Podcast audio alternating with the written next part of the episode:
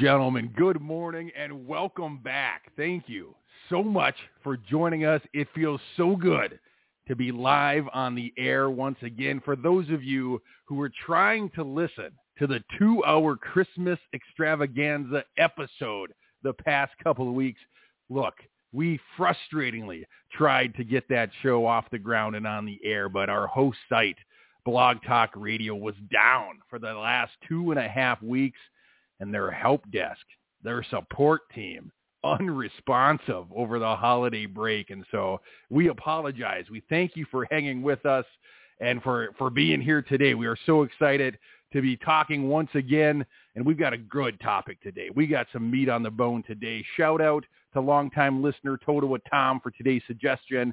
We're talking about multi-generational wrestlers, those superstars who had a parent, a grandfather, an uncle, somebody in their family lineage that also was a professional wrestling wrestler. So they come on the scene with this baggage, right? They either have to live up to the family name or they prove that it's just too heavy of a cross to bear. Some of the wrestlers have done a tremendous job of following in the footsteps and even blazed their own legacy, while others failed to live up to the comparison. Today we're talking all about second, third generational, multi-generational wrestlers, the hits and the misses. My name is Jumpin' Jay, and you're listening to 80s Wrestling the Podcast. And as always, I sit across from the man who, no matter where he eats, always sits at the head of the table. We're talking about the Confather, Tommy Fierro. Tommy, good morning, brother. Happy New Year to you.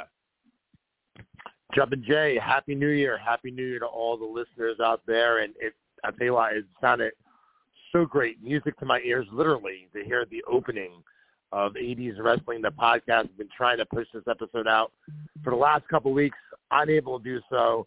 Uh, had to go back and tell both Tito Santana and uh, Axe of Demolition that uh, two weeks in a row we're having technical difficulties. I did not want to uh, take a chance on doing it again uh, this week for the third week in a row. So once uh, everything settles down and and and Blog Talk is back up and running, I'll reach back out to those guys and get them on the podcast in the in the very near future. But wish everyone uh, was able to uh, hear the episodes because we had a lot of fun stuff planned. Maybe we could do a uh, maybe we could do a special Valentine's Day episode, Jumpin' Jay, and, uh, and and and maybe call it Cupid's Revenge or something like that, something fun. Maybe we can get uh, the Stromboli sister Jen in the kitchen baking her uh, Valentine's Day cupcakes or something fun like that. But uh, anyhow, I am excited about this episode today. Before we get into it, uh, I want to thank everyone that came to Masters of Your Memories this past weekend in New Jersey. It was my first ever non-wrestling uh, event. It did have Tito Santana and Ted DiBiase there, but it was kind of like a mini Comic Con kind of sort of where uh, it was all different walks of life. So we had the Power Rangers there. We had Sean Avery from the New York Rangers, who had a huge line. It was it blew it it, it blew me away um, to see Jay because like I said, I only deal with wrestling, so I, I knew he was a hockey player. I knew he was on the Rangers, but then you see a big turnout for someone that's a non wrestler, and it's like in just your mind as a promoter, it just it just expands by like a million. Like, all right, well, so let, it doesn't like people there's there's a market for everything, right? So um there I had Will Janowitz from The Sopranos. He played the boyfriend of Tony Soprano's uh, daughter Meadow. He was there. was super cool. Big wrestling fan. Um, we had James Buster Douglas there, the undisputed boxing champion. So it was cool, man. It, it was it was a learning curve for me just because I never did anything like this before. So now everything that I saw that I could have did better the first time. I'll definitely implement that into the second one, and it's going to be on Saturday, March the 30th. We are going to be actually returning to the Rockaway Town Square Mall in Rockaway, New Jersey, for another installment of Masters of Your Memories. And actually, when I get off this podcast, I got to jump on a couple calls and hopefully uh, book a few talents today for that. And then tickets are officially on sale now for 80s Wrestling Con at the Mennen Sports Arena in Morristown, New Jersey. We put a post up last night announcing everyone that uh, has been signed to appear so far. including the Four Horsemen, Tully Blanchard, Arn Anderson, Barry Windham, J.J. Dillon, and Baby Doll. There is a Four Horsemen experience package that's available now. I'm going to post it up on our social media pages later. There's only be 100 of these available, uh, and it includes an autographed picture of all five of those, as well as a group photo op with all of them. It's a Four Horsemen experience. Just so you know, we're also people keep asking about Ric Flair uh, nonstop. It's not out of the question yet. It's just that uh, it's in May, and he is now under contract to AEW. So, and as you know, they do Saturday night uh, shows. So uh, it's something that he's, you know, he, he probably wouldn't be able to commit to this early. But it's not, it's not that we're not going after him. We are interested, very interested. So, stay tuned on that. Uh, Boris Zhukov is going to be there, Jumpin' Jay. I know you're extremely excited about this. Uh, we are going to actually work on Jay and I told you this off the air. I'll, I'll announce it here. The past two years that Jumpin' Jay's been there, we, we keep saying we're going to do 80s Wrestling the podcast, and we don't do it. Uh, and it's not fair to Jay because Jay wants to meet all the guys too. I understand that, and so I, I'm, I'm going to do it this year, Jay, where I'm going to do the podcast right near the end of the convention. So we're going to have a live 80s Wrestling the podcast. I'm going to actually try and jump on there with you for a little bit. Uh, so hopefully my my day settles down a little bit. And I get in there with you. Uh, at least at least I make an appearance on there, uh, and we're going to get all the regulars. So if you guys that call on the show every week are going to be at 80s Wrestling Con, you're going to be on and a part of the live podcast. This is breaking news here on 80s Wrestling the podcast with Toto Tom, Danny from Butler, everyone that calls into the show every week, Brian from Long Island you're going to be an interactive part of the live episode of 80s Wrestling, the podcast at 80s Wrestling Con. And Jay's special guest will be Boris Zhukov on this episode, live episode. I cannot wait to hear you talk about how important he is to you, Jumping Jay. The Minnesota main eventer, Boris Zhukov. Listen, man, yeah. if word gets out in Minnesota that Boris is headlining 80s Wrestling Con 5. You're going to sell out of those tickets, my friend. yes, and uh, Demolition's going to be there. The Powers of Pain is going to be there. Tito Santana, Tony Atlas, Dr. Tom Prichard making a, a rare New Jersey appearance, and more. Uh, we're still booking names as we speak, but tickets are available. Oh, I almost forgot. We just announced that the legendary, one of the biggest icons of 80s wrestling, Jake the Snake Roberts, has just been added to 80s Wrestling Con. All tickets are available now. Head over to 80swrestlingcon.com. I everyone but Jake. I have to send Jay, uh, send Jay over uh, Jake's information. Jay, is it okay if I do that after the podcast real quick? Send that over to you and get it up. Absolutely, uh, everyone get up on the store. Thank you. Jay's been working hard all weekend to get this uh, website up and running, and Jay, I'm so so grateful for you. Uh, we'll get Jake up later, but anyone that wants to or plans on going to 80s Wrestling Con, definitely grab your Four Horsemen experience because that's going to sell. Only a 100 are available. And later this afternoon, I'm going to be putting that on all our social media, so I'm sure that people will start ordering it. But enough about 80s Wrestling Con. We'll get more into that throughout the upcoming weeks and months ahead for May 4th. Today, we're talking about second generation talents, the hits and the misses. And, uh, I mean, right, right off the top of your head, we just saw The Rock return to Raw this past Monday night, so maybe he's a good place to start listen, man, there are wrestlers who have stepped into the footsteps of their fathers and grandfathers and then emerged from their shadows. And I don't think anybody has done it as well as The Rock, Dwayne Johnson. You saw Monday night when his music hit. That arena absolutely erupted. And he hasn't been an active performer in the world of wrestling for a number of years, but he still was able to take that microphone and, and get the crowd just in the palm of his hand. That man was born to entertain, and so he's a guy who you have to put at the top of the list of second generation, third generation performers who were able to to strive out and make a name for themselves and elevate the entire family lineage by their performance in the ring. That's a great point, Tom. That's a great one to start at. You can't top The Rock not only that, his, I mean, his family, his lineage goes way back, and and and obviously he is connected with uh, the Samoan family as well, the the uh, Anoa'i family, which is you know the bloodline is the top storyline in the wrestling business right now.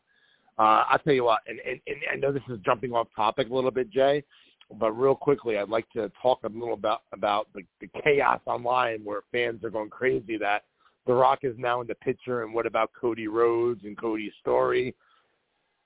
He didn't say anything about WrestleMania, did he? Now I know that I know that if The Rock is going to be back, it's got to be big and it's got to be probably WrestleMania. But a lot of people are not, uh, you know, I, and, and I know the Royal Rumble is, is out of the question because Roman's taken on Randy Orton, I believe. So you know, you, you're everyone's assuming it's going to be WrestleMania. If that's the case, what about Cody? But you know, I think everyone's forgetting that in February there is actually a live a live a premium live event uh, that WWE is doing in Australia, which sits seventy thousand people. I mean, how? I mean, I I, I want to see that WrestleMania, but I mean, having Roman and um, having Roman and Rock at uh, having them at you know seventy thousand people in New Zealand would be pretty cool. But yes, it has to be WrestleMania. But who's to say a, a ton of things can happen from now to then? Say Randy Orton beats uh, Roman for the title at Royal Rumble, and then you know you have you know Cody taking on uh Roman. I mean uh Cody taking on uh Orton or you can I mean there's a ton of different things you can do, but I, I won't I don't want everyone to get all crazy that Cody's not going to get his his moment now. Uh, you know, who, who's to say? Who's to say that WWE doesn't want uh, Roman Reigns to beat Hulk Hogan's record?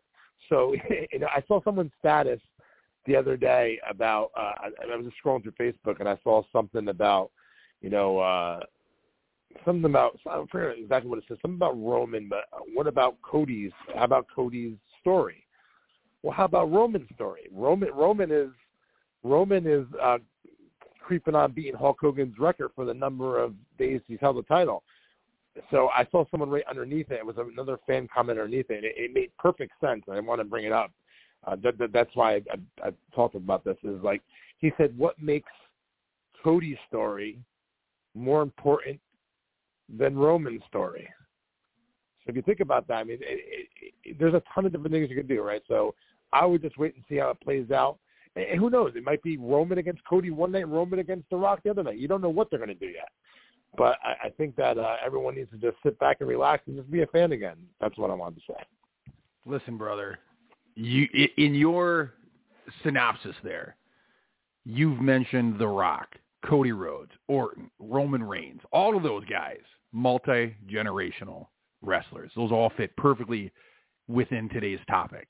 And before we go to the first call, I'll just say I do not expect The Rock to beat Roman Reigns. I expect The Rock to give that big rub. Not that Roman needs it. But if Roman beats The Rock and then Cody goes on to beat Roman, that makes Cody's story all the more sweet, man. And so I think they're thank you, thank you, you know, thank you so yeah, much. That, that makes perfect sense.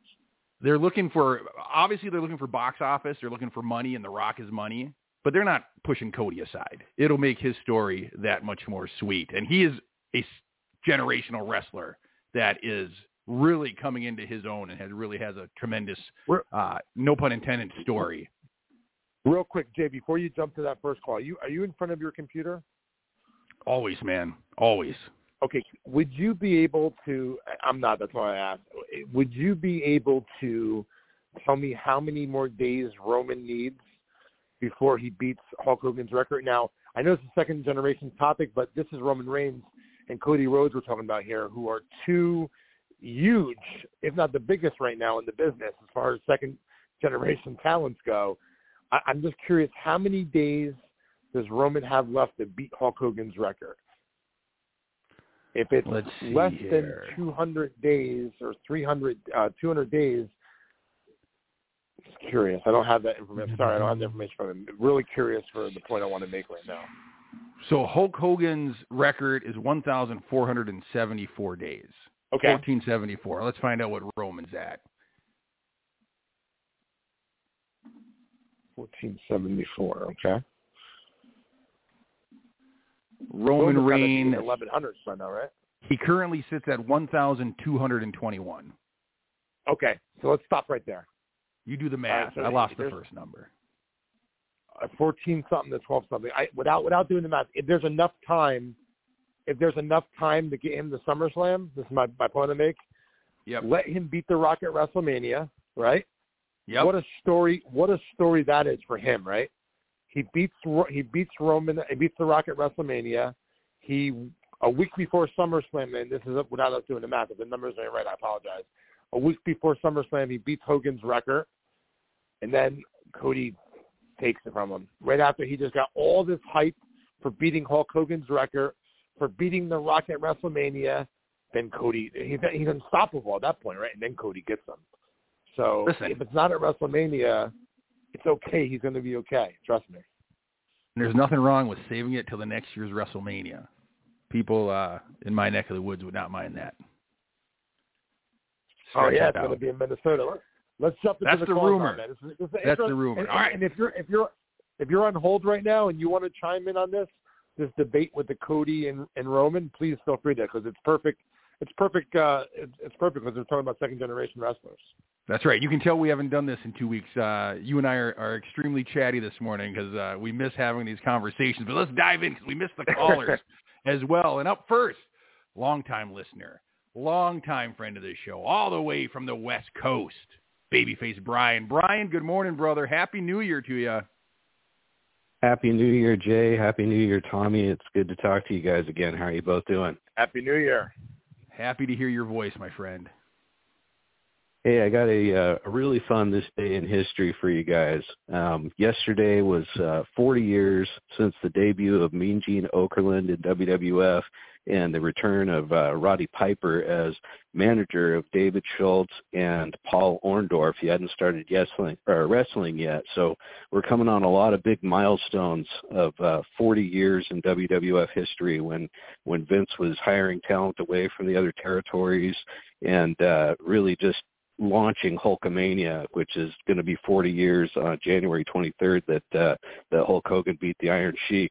But an even uh, more experience or, or more special this day in history is that 37 years ago, more special for the show, 37 years ago in the Meadowlands in New Jersey, little Tommy Fierro was watching the debut of Demolition with Bill Eadie as Axe and former Moondog Rex Randy Colley in the uh, role of of uh, of Smash and Johnny V leading them to the ring.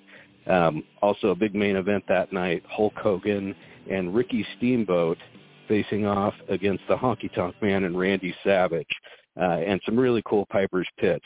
So uh, I was pretty cool. I was there for it, man. I was there. I, I, definitely, little Tommy Fierro having the time of his life, watching some history be made. So, uh, um, little trivia I got for you guys. Uh, as far as second generation wrestlers, and so I'm I'm not going to count uh, uh, Yokozuna in this question since he didn't have a direct parent that. Uh, uh, in wrestling, but there have only been two WrestleMania main events that had uh, both second generation wrestlers as the as the opponents in them. Can you guys think of the two WrestleMania main events?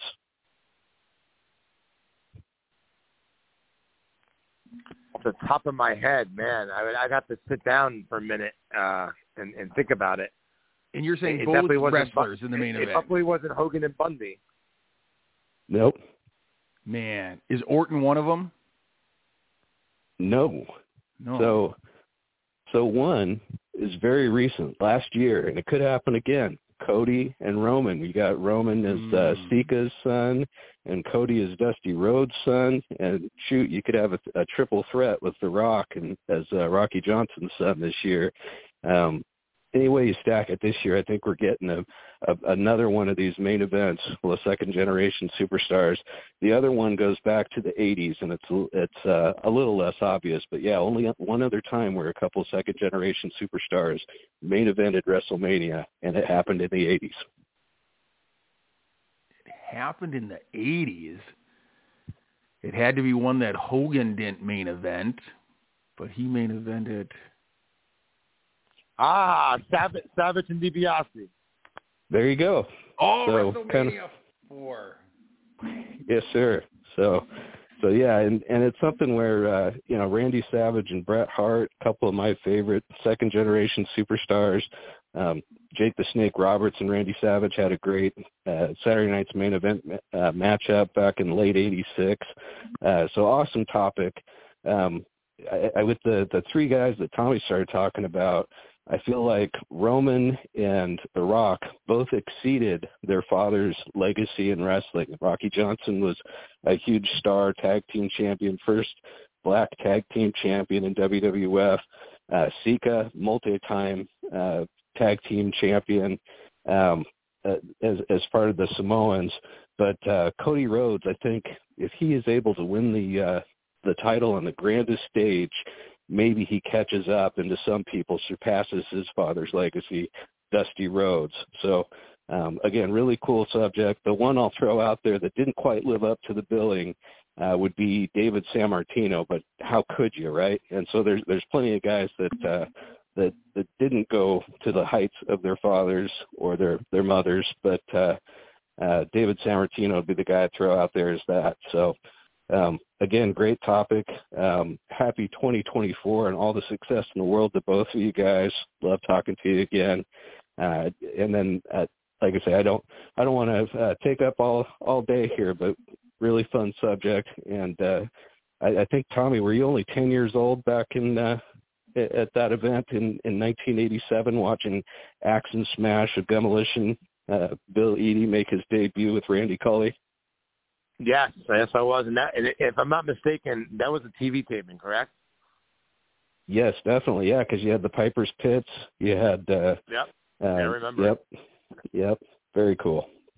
Yeah, man. Hey, listen, I hope that you had you and your family had a uh, awesome uh Christmas and New Year's. I just actually, as you were talking, I was just uh on Twitter. I just retweeted your uh, demolition uh, post that you did. Uh, real quickly, again, for all listeners out there, please plug your uh, your your your Twitter handle or X handle, whatever you want to call it. Uh, he, he puts up great daily content, guys. Yeah, check it out. There's usually a daily pool regarding wrestling or daily poll regarding wrestling. It's at 80 underscore wrestling. Uh, I'm just 80s wrestling fan on Twitter, and uh, and I'm looking forward to hopefully having both you guys on for a second season of the show that I do, Legendary Wrestling Figures, with the uh, J instead of G and Legendary, where we talk about the uh, LJN figures that we all love so much. You know, so you know what we you know what we have to do? We have to figure out a way where me and Jay can be on at the same time, and we can be your guest on your podcast, both of us together, and, and uh, flip the script. You know what I mean? Let's do it. That sounds fun. Sounds Let's fun. Do it. We will uh, we'll make it happen. All right, gentlemen. Sounds hey, good. have a Thank great you so rest much, of the, Brian. Have, yeah, have a great rest of the show, and uh, like I say, all the success to you both in 2024. Thank you so much. Hey, same to you, brother. Thank you, Yeah, man. Sammartino's a tough one. You know, some people always ask why didn't Nick Hogan, Hulk Hogan's son, go into wrestling? But when your when your dad is a legend like a Bruno or like a Hulk, those are big shoes to fill, man. And you got to think you're not not only are you probably not going to surpass what your father did in the business, but you're going to be compared to them. And so living up to that would not be a fun a fun thing to do. So yeah, Sammartino's a really good one that Brian brought up. Absolutely. and, and real quickly before we, we, we jump into the next call, you're talking about uh, being hard to uh, live up to your dad's legacy. So let's talk about Ric Flair real quick and talk about how David Flair, obviously Mm. the name of the show is called Hits and Miss, and he obviously was a miss. No, no disrespect whatsoever. Um, and also he was tag team champions in WCW with a really good friend of mine, Crowbar, who is actually the current ISPW heavyweight champion, uh, but he just never was able to obviously, you know, live in his father's, you know, his, father's shoes. However, I will say this, Jay, Charlotte, I think, man, I, I I'm going to probably catch a lot of heat for this. I think she's better than her dad. I really do. I, wow, that's you're saying as an overall professional wrestler, you would put Charlotte Flair above Ric Flair? As far listen, as far as work rate goes, I mean overall, I mean Ric Flair is the nature boy. You know what I'm saying? But like as far as like she has, all right, she's not better. You, you know what I'm trying to say? Like she's able, she didn't have to, you know, live in his shadow. She made her own identity, and you know she is without question maybe the greatest woman wrestler alive, in my opinion. Um, you know, yeah, I do. I, I think there in some ways, yeah, I'm, I'm gonna stick. I'm gonna stick to what I originally said. In some ways, she's better than Ric Flair, and I think if you ask Ric Flair, he's going to say the same thing. Oh yeah, Ric would say the same thing. He loves Charlotte uh, so very much. It's very apparent. He thinks she's the best performer in the world wrestling entertainment uh, company right now. And I would say she's probably more athletic than Ric ever was. Um, do you think that maybe she had less comparison because she was in the female division where David, I mean, he's in the same division as his father, so there's a direct comparison. Do you think ah. that played a part in it? I mean, taking nothing away from Charlotte, she, like you said, she is. No, no, no, no I know. As far as female wrestlers, she's probably the top of the mountain. But do you think there's less comparison because she's in a different division? Yes, to to a certain extent, but honestly, I, I think the big thing is is that, and once I say this word, you're going to probably definitely see what I'm trying to say. David Flair, he he didn't have anything. Where Charlotte, she has a lot of swag. You know what I mean? That word mm-hmm. swag. Like yep. when she comes out, man, she's that she's there's something different about her, right? she fucking presents herself like a star. You know what I mean? She's yep. got that swag. She's got she's got that. I don't know. She's just she's built differently. I, I, but I think that she did a great job of being able to step out of her father's uh, shadow, where someone like her brother or someone like Erik Watts wasn't able to, you know, live up to the name of his father, Cowboy Bill Watts. It's, it's a really interesting conversation, and I'd love to if we had the time, maybe in a future episode, like I know we're, we're, we're stuck strong at an hour today because Jay's got a multi-million dollar meeting immediately following 80s Wrestling, the podcast this week. But I would love to dive into some of these names in the future and, and see, you know, were they able to live up to the, the name of their father or did they exceed it? Like somewhere like Mr. Perfect Curt Hennig, in my opinion, he's bigger than his dad ever was, right? Right. Yes. And so you wonder w- with a guy like David Flair, do you think there's do you think you feel pressure to follow your dad's footsteps? Like maybe if Ric Flair wasn't a wrestler, if he would have stayed an insurance salesman, would David have even pursued a career in wrestling? Or did he well, feel well, like I'm Flair's son so I need to at least try? Possibly, yeah. But here, here's the, here's the plain devil's advocate, real quick. Say that his dad, and this is no disrespect whatsoever. Say his dad was Hercules Hernandez. He'd have a better time, an easier time probably, uh, trying to get out of the, the shadow of Hercules Hernandez and sure. he was getting sure. out of the shadow of the greatest wrestler of all time, you know, so it's it's an interesting topic. Really.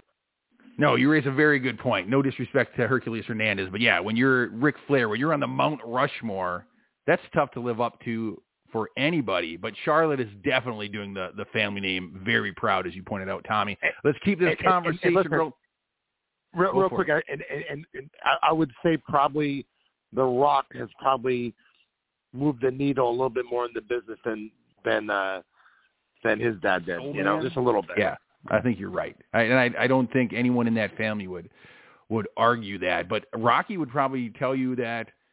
I mean, early in his career, it's a tough go. His dad tried to talk him out of wrestling because it's a tough lifestyle. But then when you're being compared to someone uh, who had a successful career, it's that much harder because the expectations are already so high on you. Uh, somebody else whose the expectations are really high on is our next caller because anytime he calls in, it's always a party. We're heading to the firehouse to talk to firefighter Brian. Brian, good morning, sir. Happy New Year to you.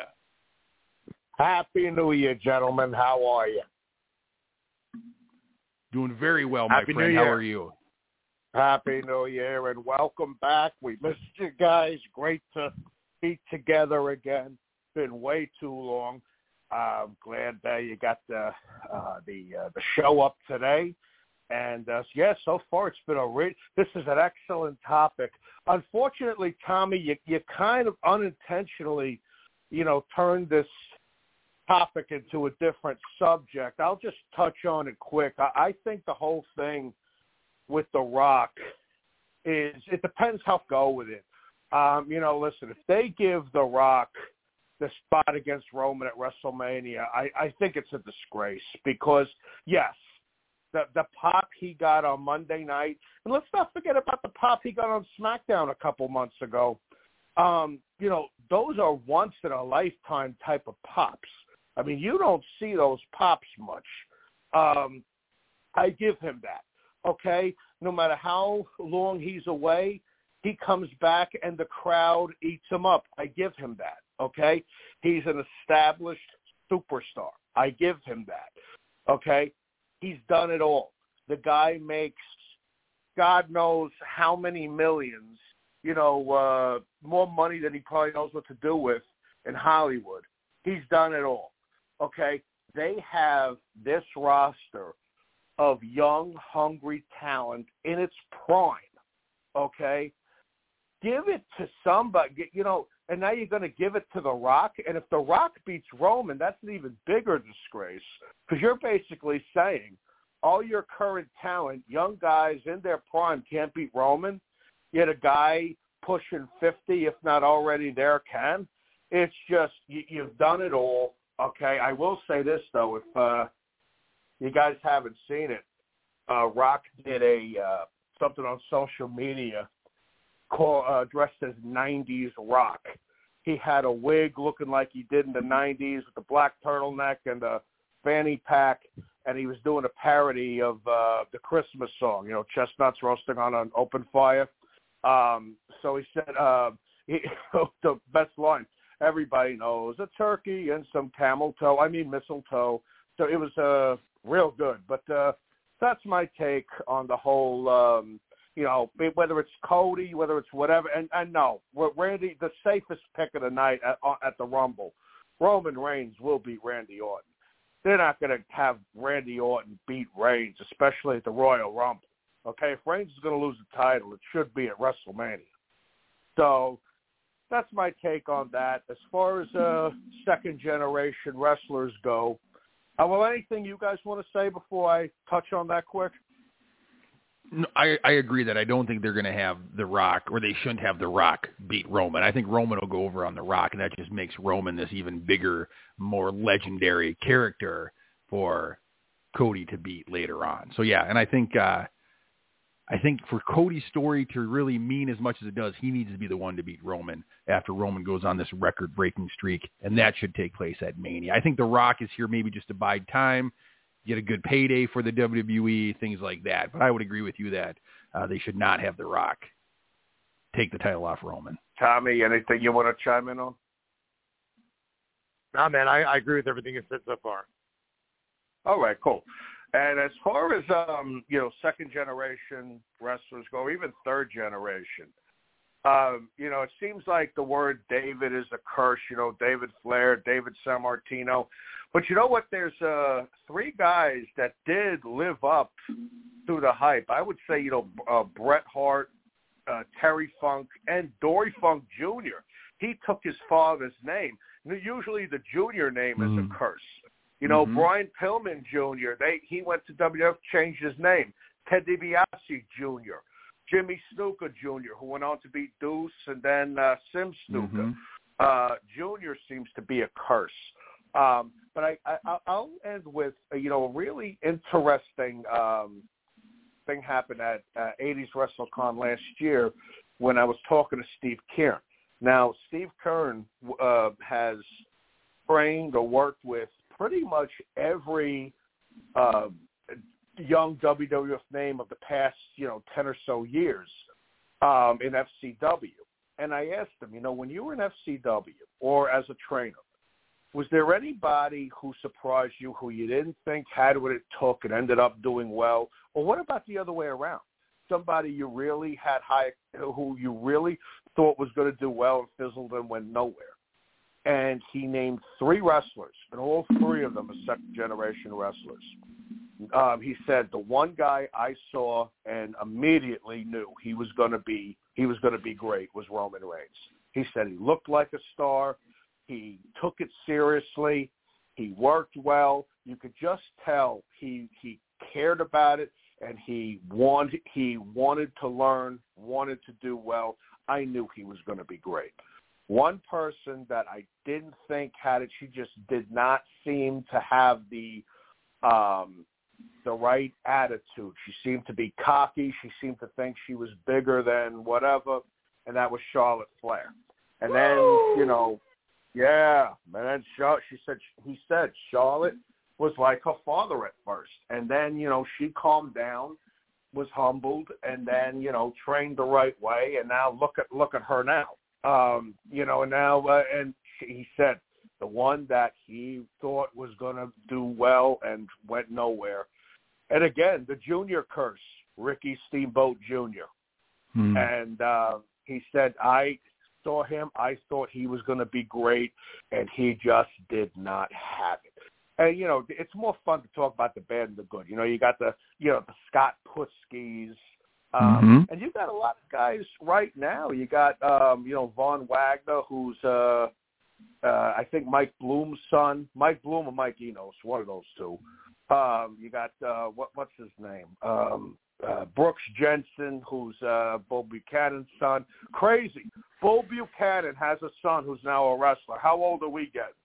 So um, so anyway, so so so anywho, so uh, so yes, that said, this is no, this is a really good topic. It's after ten thirty, so I'm gonna go and let you get some more callers.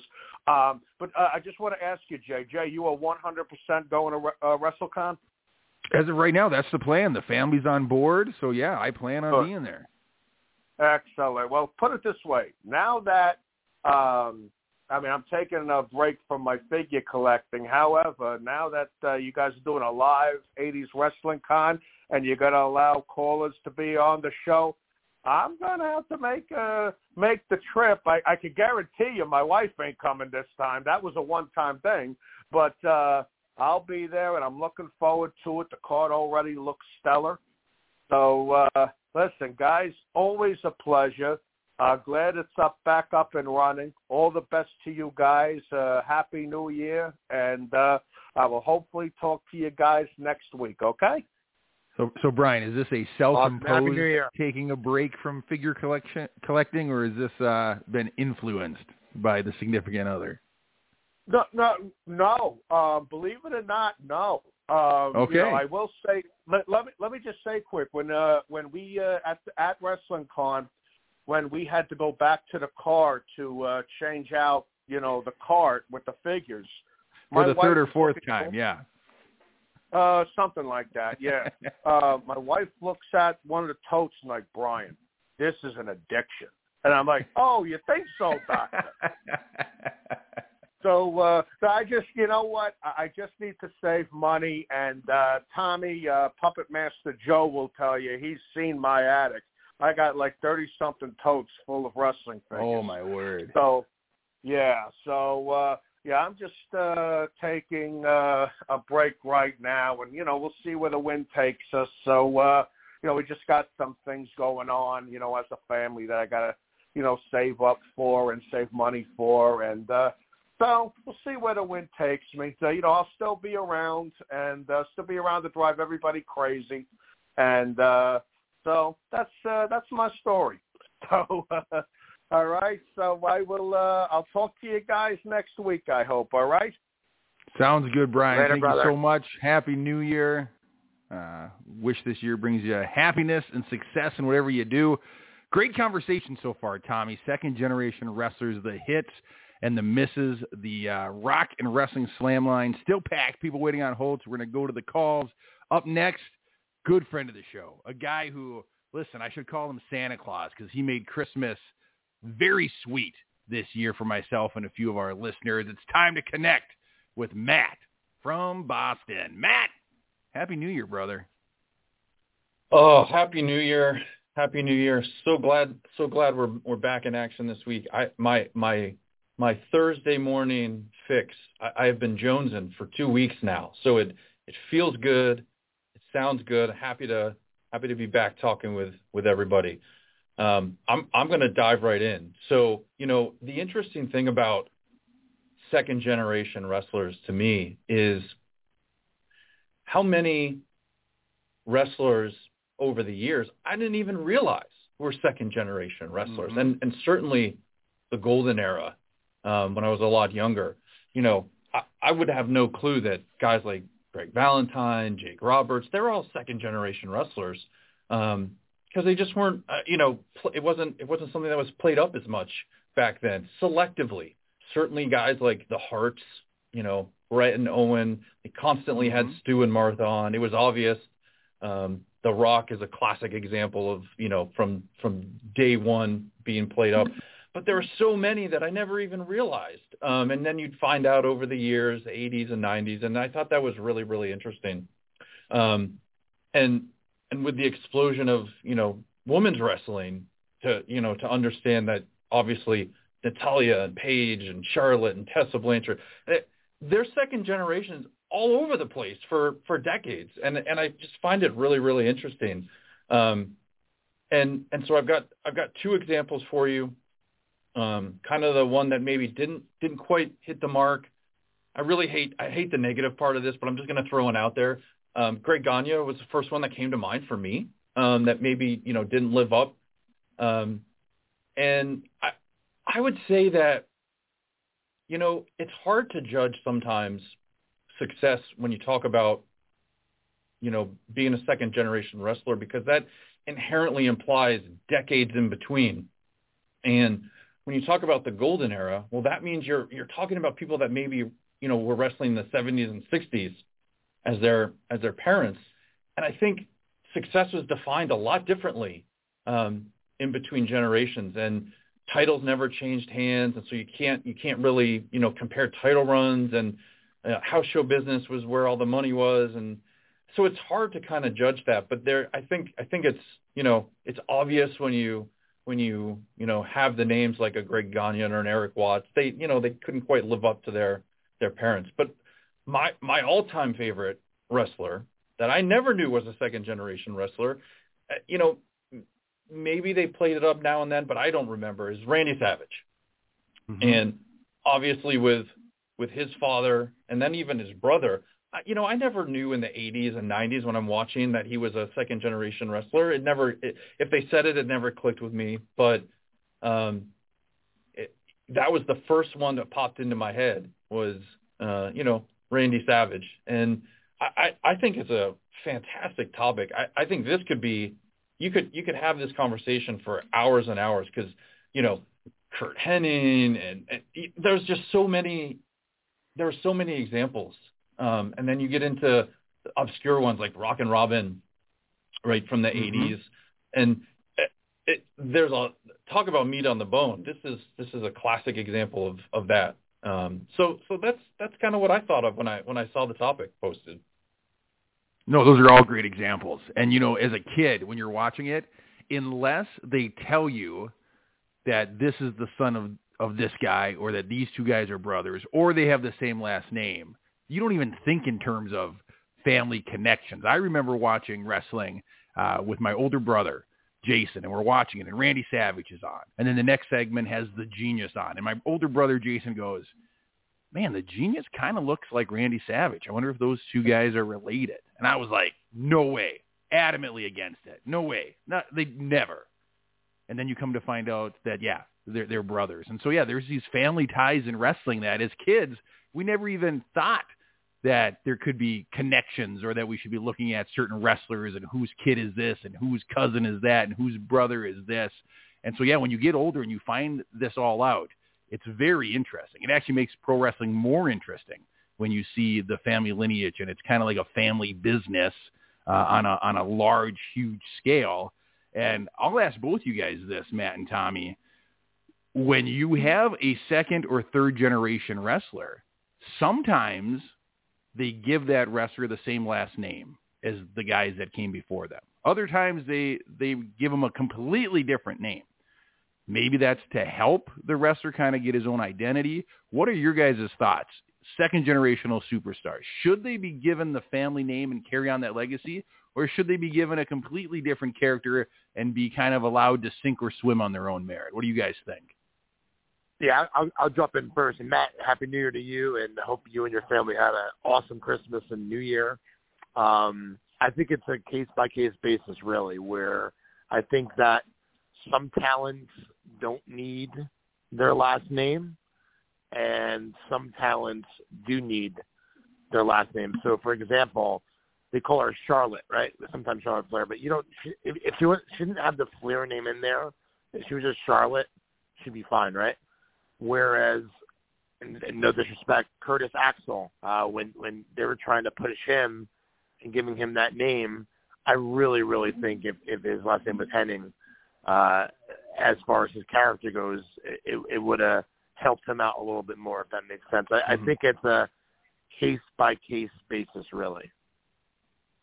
Yeah, I, I I would absolutely agree with the the case by case basis argument, and I don't think that there's any magic formula either. And so so it's it's almost a roll of the dice. It's almost a it's almost like well, what do we want to do with this person right now, and does it make sense to carry the name for where we want to position them in the card, what we where what the opponents we want them to have, um, because you you could go off and you know for hours about the the people that took the name and it worked and the people that took the name and it didn't work, right, and vice versa. So it's almost a roll of the dice in my mind.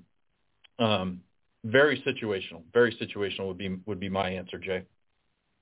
I think that's fair. I think there's no you know, you don't have a crystal ball. You don't necessarily know which superstars are going to make it and which ones aren't. Giving them the same last name might give them a boost or it might hinder them. I guess you just really don't know.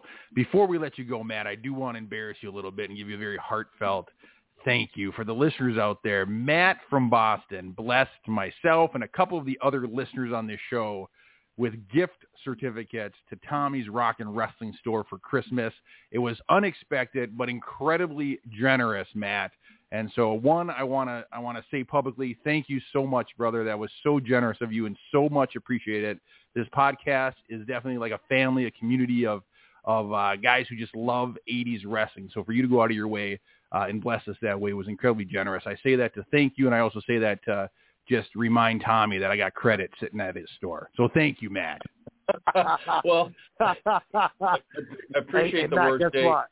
Yeah. Listen, Matt, real, real quick, just so you know, and, and, and, and by the way, thank you so much.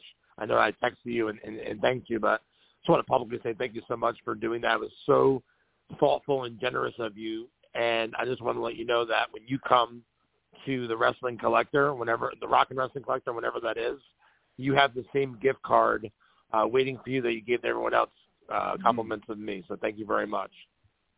Well, thanks for that, Tommy, and, and Jay. Thanks for the nice words. I, I never would never would expect it. Never, never, not what I was looking for, but um, but I appreciate that. And and honestly, it's just it was really just, you know, the holiday season. I, I've really come to love this community and this podcast. I'm so thankful I found it, and you know, I just I, I just wanted to share a little bit of that enthusiasm and excitement of the holiday spirit with with with the guys that you know we're sort of interacting with every week. And what better way than to uh, you know, show some love to Tommy's store at the same time. So appreciate it, but not, you know, thanks is never necessary. It's just, just something I wanted to do. Um, I'll, I'll, I'll close on this, um, where firefighter Brian's gap in figure collecting has taken a break.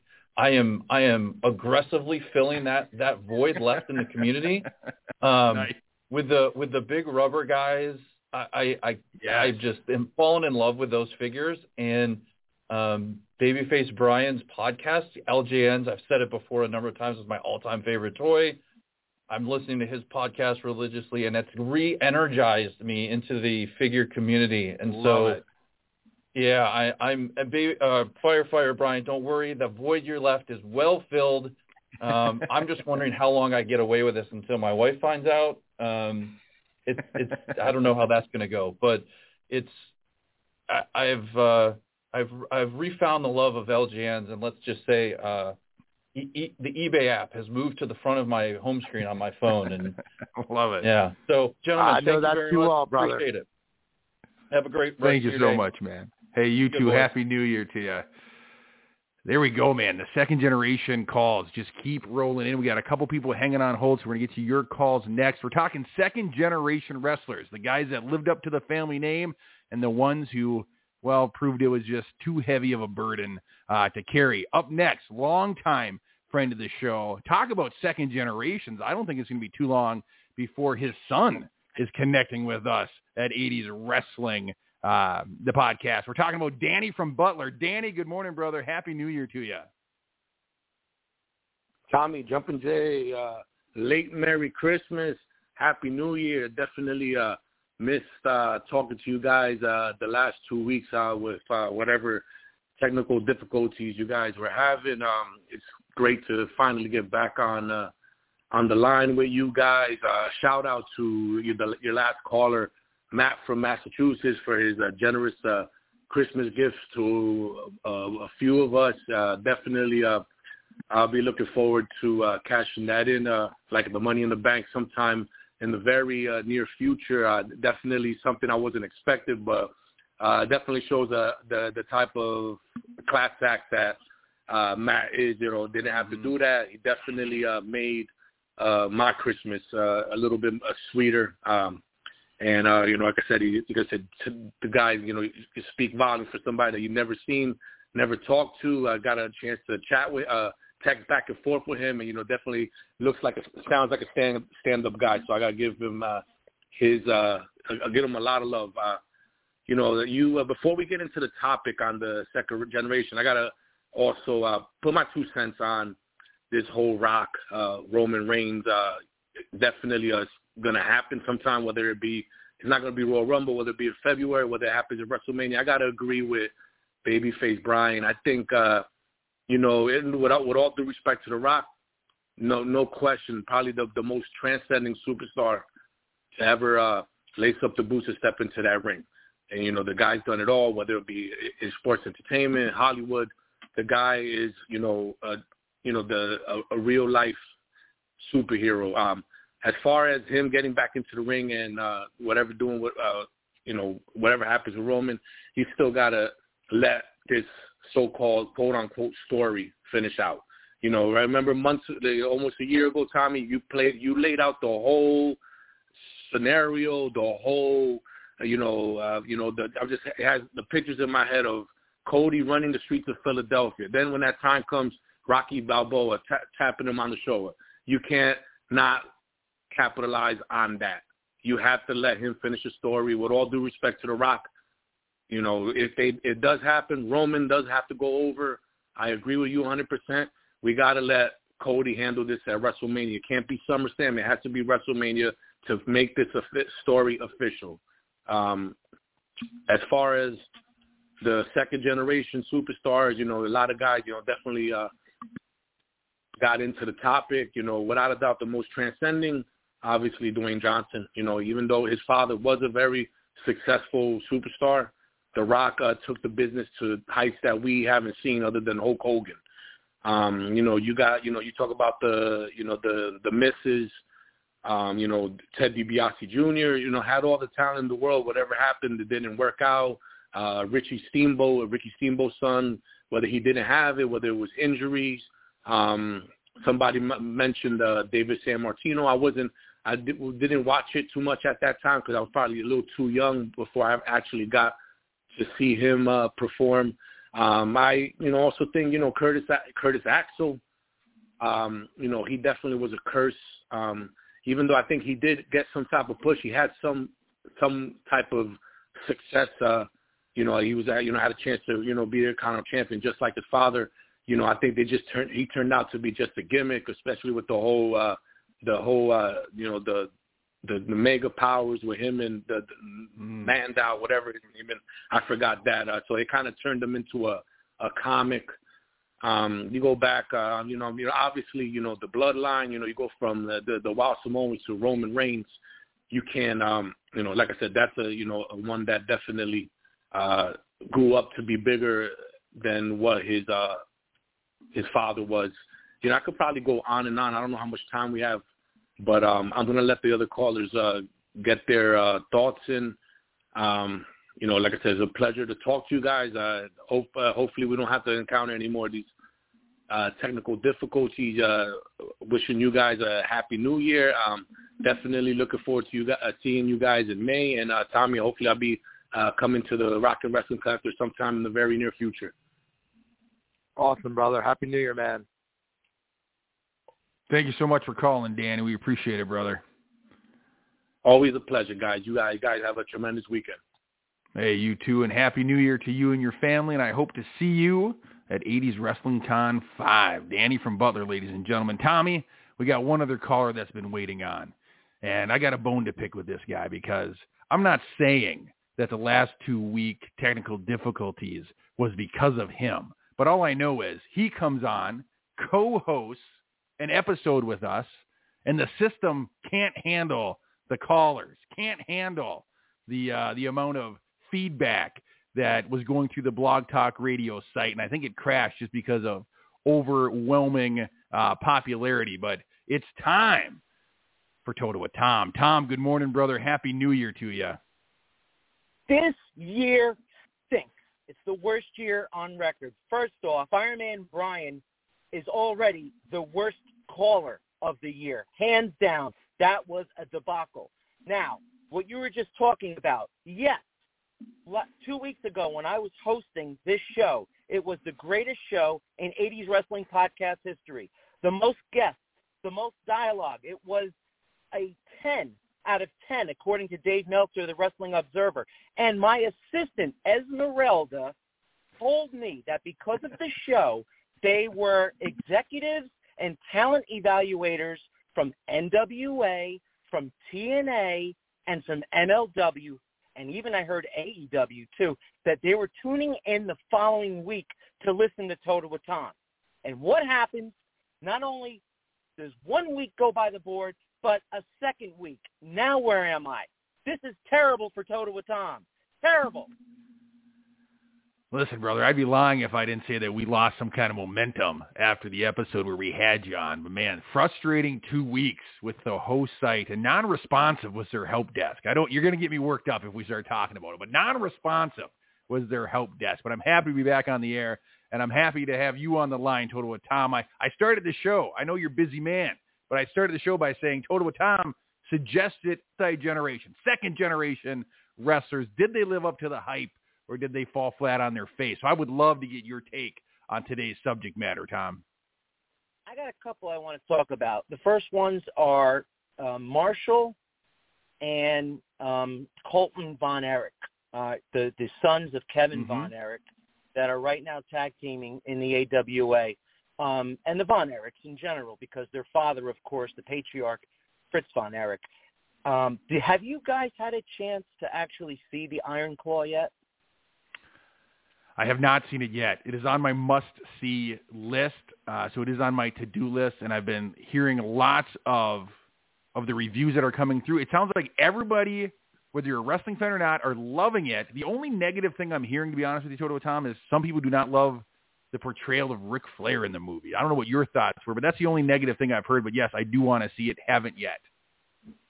Same, I mean, same here. I haven't I haven't seen it yet, but I'm I'm planning on it, and hopefully sometime this week. So, so please do. And I also know that this audience is a wrestling audience, but I encourage um, anyone here to have your wife, your, your, your son, your daughter, your loved one, just go see the movie because it is not a wrestling movie. It's a movie about family. I know I did a review a few weeks mm-hmm. ago when I saw it, but the more I thought about it, this story is about. Um, did I have an issue with the Ric Flair character? I didn't. I know I've been seeing everything on social media, how he looked and how he gave his promos. It didn't detract from me at all how great the movie was, and non-wrestling fans won't care, to be honest. Right, exactly. Yeah.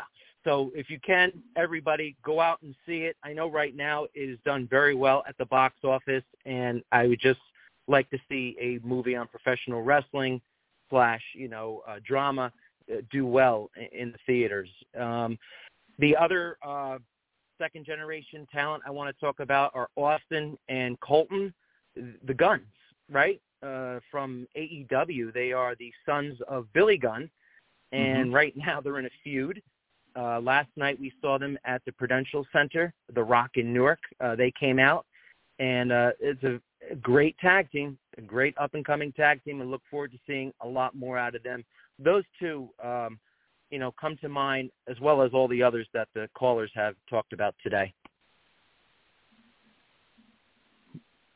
Yeah, very good. Uh, I would love to know your take. We touched earlier if you're a second generational wrestler do you opt to take the family name and carry that burden, or do you opt to kind of rebrand yourself? What are your thoughts, Toto Tom? If if your dad was a successful wrestler and you're stepping into the ring, what route would you prefer to take and why? If it was me, I'd want to do it on my own steam, okay, and see if I can get it done. And then later on, if it does come to fruition that you know I am you know a second generational talent, then by all means, if that works into the storyline, that's great. Yeah, I think that's fair. I think uh, if you carry that that family name, especially if it's been a successful name in the pro wrestling industry, if you saddle yourself with that name from the get go, you you're automatically setting yourself up for comparison. You know, people are going to find out in today's world through the internet, through social media that you're related to so and so. But if you're coming out of that curtain branded a junior or you just have that same last name, comparisons are already there and expectations are so high that I think, and then if you do make it, do you wonder, did I make it because of my family name or did I make it on my own merit? And so I think it's wise that you would choose to go the route of, you know what, I want to stand on my own two feet first. And then if it comes out and they want to, you know, bank on the fact that I'm so-and-so's son or grandson, then so be it. But at least I know that I, I made it on my own merit. I think that's a good choice. Tommy, I'll ask you the same question because we were just talking in generalities before. But if you were stepping into the ring and following uh, a father's footsteps, what route do you think you would go? If I had the same um, charisma, if I had the same talent, or if I had a chip on my shoulder, my dad's last name, because he's already, I mean, he's already set the the table for you, right? So it's time to go eat at it. So if you if you have the talent to back it up, in my opinion, by all means, you should take that last name. If you're going to fall short of how great, or if you don't believe you can be better than your dad, you don't believe it in your heart of hearts, then then I would go another route. But if you believe in your heart that you can at least be as good as your dad or mom were, or if you just wanted to keep the family name alive, uh, I, there's nothing wrong with keeping that name, and there's nothing wrong with someone wanting to uh, leave their own mark as well. Like I said earlier, in my opinion, it's a, a case by case basis. I think. You know, an interesting so you, one. An interesting one is Dustin Runnels, Dustin Rhodes. He came in as Dustin Rhodes, didn't really catch on. It wasn't until he switched to Goldust and covered himself up that he really kind of made it on his own. Well, here you go. That's the perfect, perfect, perfect, perfect uh, thing to look at is right there. Like, so he, he did debut as Dustin Rhodes, and he, he wasn't able to live up to his father's, you know, legacy. And then he went to WWE. They completely changed his name, his character, everything about him. And uh, I'm telling you right now, I don't think that he would nearly be at the level he is in the wrestling business and that and that legend level, legacy level, if, if he was never Goldust. So uh, I think that uh, perfect, perfect, perfect person to bring up. Very, very smart there, Jumpin' Jay. I also think it depends upon the demographic as well as who's watching, right? So when I was younger and I was watching Bret Hart, I didn't know who Stu Hart was. So if right. Gorilla Monsoon happened to say um, Bret Hart from the uh, world famous uh, Hart Dungeon or uh, Mr. Uh, Perfect, uh, this is even a better one because the name wasn't even in his right. It was Mr. Perfect. They didn't call mm-hmm. him Curt Hennig. They right. say like in a subtle way. They would say, and we know he has deep roots with Larry the Axe Hennig. You could throw that in there just to give him a little bit of, uh, you know, some uh, gravitas, so to speak. But at the same time, he went by a different name. Okay, he went on his own steam. But at the same time, the announcers can put it over in the broadcasting that he does come as a second generational wrestler. I think that can work. I think it did yeah, work, think, especially when you're younger and you don't know who these people are. You know. Yeah, I would I would say your example of Mr. Perfect, your example of Bret Hart, right on the money. We didn't know when we were kids that they were second generation, or we didn't necessarily know their father's body of work, and they were superstars on their own right. But yeah, you could sprinkle it in, uh, and then it would help their story move along. So that that's a great point by Toto Tom. So, and real quick before before, go ahead, Tom. Go I was just going to say, no, I was just saying, we, W, I'd like to know what's on tap for uh, 2024. Well, we just uh, we just announced last week, uh, the other day on, on my my personal Facebook page. We didn't do it yet on an '80s wrestling con, but we are going to do Jumpin' Jay. I'll, I'll tell you this too. Uh, after '80s wrestling con, our, our our signature show every year, this year it's going to have a completely different theme to it. So it's not going to be in wrestling. It is going to be called the King of the Northeast Indies. It is going to be a 16-man tournament to crown who is the king of independent wrestling in the Northeast. And it's going to take place immediately following 80s Wrestling Con. I'm still signing the field right now, but uh, by next week we should have all the guys uh, signed and announced We're Super excited uh, for this. It's the King of the Northeast Indies immediately following 80s Wrestling Con on Saturday, May the 4th. The next ISW show is scheduled for January the 20th at Barnegat High School. And currently working on our 2024 dates. We have a couple of shows in March and April, but uh, more information will be available in probably the next week or so, Total with Tom. I have goosebumps. My hair, my hair is standing up on my arms right now. It's going to be a big year for ISBW. I know that.